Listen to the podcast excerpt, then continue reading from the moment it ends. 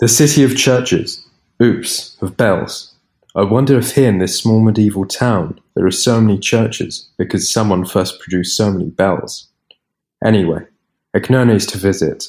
I had already heard about it from London, one day when I was visiting the British Museum, where under the inscription of an ancient tablet with inscriptions in the now disappeared language, I had read that it came from Icknone, a town in Italy.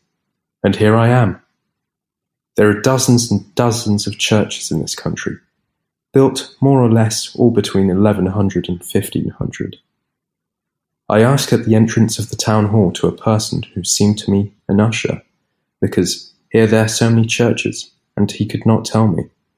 But he explained to me that in 1995, Pope John Paul II came to pay homage to the workers in the bell foundries, because in Agnone, the pontifical bell foundry Marinelli has the right and honour conferred in 1924 by Pius XI to use the papal coat of arms for the factory and its exceptional creations.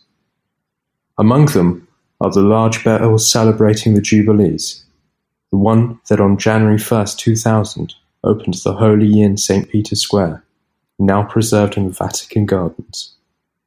And the last one the extraordinarily Jubilee of Mercy, wanted by Pope Francis in 2016.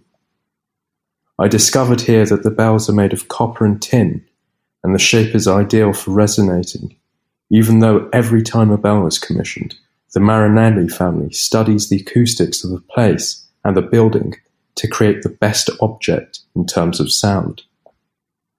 Before the Campanaro had the task of modulating the bell scale. Today technology also manages these objects, and even more complex sonatas can be created.